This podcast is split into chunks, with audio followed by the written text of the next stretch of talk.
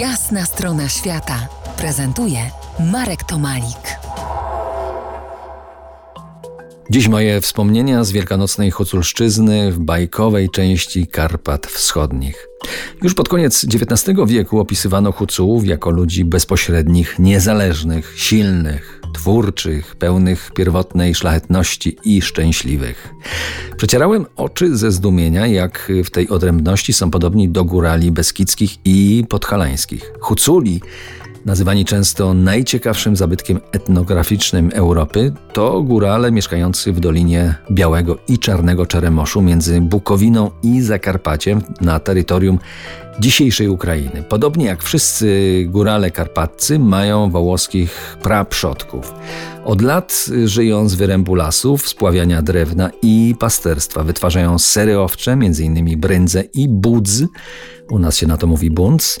Nieliczni zajmują się uprawą roli, wielu natomiast do dziś jest flisakami, kuśnierzami, a ciesielskie umiejętności zapewniły im pracę w innych rejonach Kresów. Od kilkuset lat wyznają te same wartości, a ich kulturę kształtowały wpływy rumuńskie, ruskie, węgierskie, żydowskie, od strojów po muzykę i język. Do dziś przetrwało ich około 300 tysięcy. Mówią gwarą huculską, dialektem zbliżonym do języka ukraińskiego. Duże piętno odcisnęła polska szlachta, która zasiedlała te ziemię poprzez stulecia. Pomimo tych wpływów, a także i następnych tureckich, tatarskich, cygańskich, ormiańskich i niemieckich, Huculi zachowali swoją odrębność i swoiste poczucie dumy. W tym przedziwnym tyglu z silnym wołoskim korzeniem pasterskim wyrósł wyjątkowo bogaty folklor, który przetrwał do dziś. Nie złamał go nawet Stalin.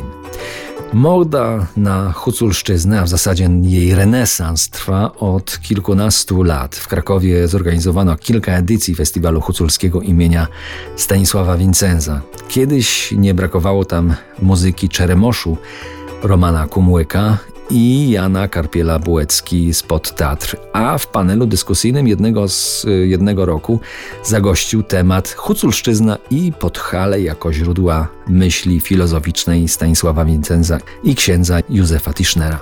Czy można jakikolwiek rejon w Europie porównać z Podhalem? Tak, w zasadzie tylko jeden. Pod względem krajobrazowym, turystycznym i etnograficznym będzie to Huculszczyzna. To jest jasna strona świata w RMS Classic.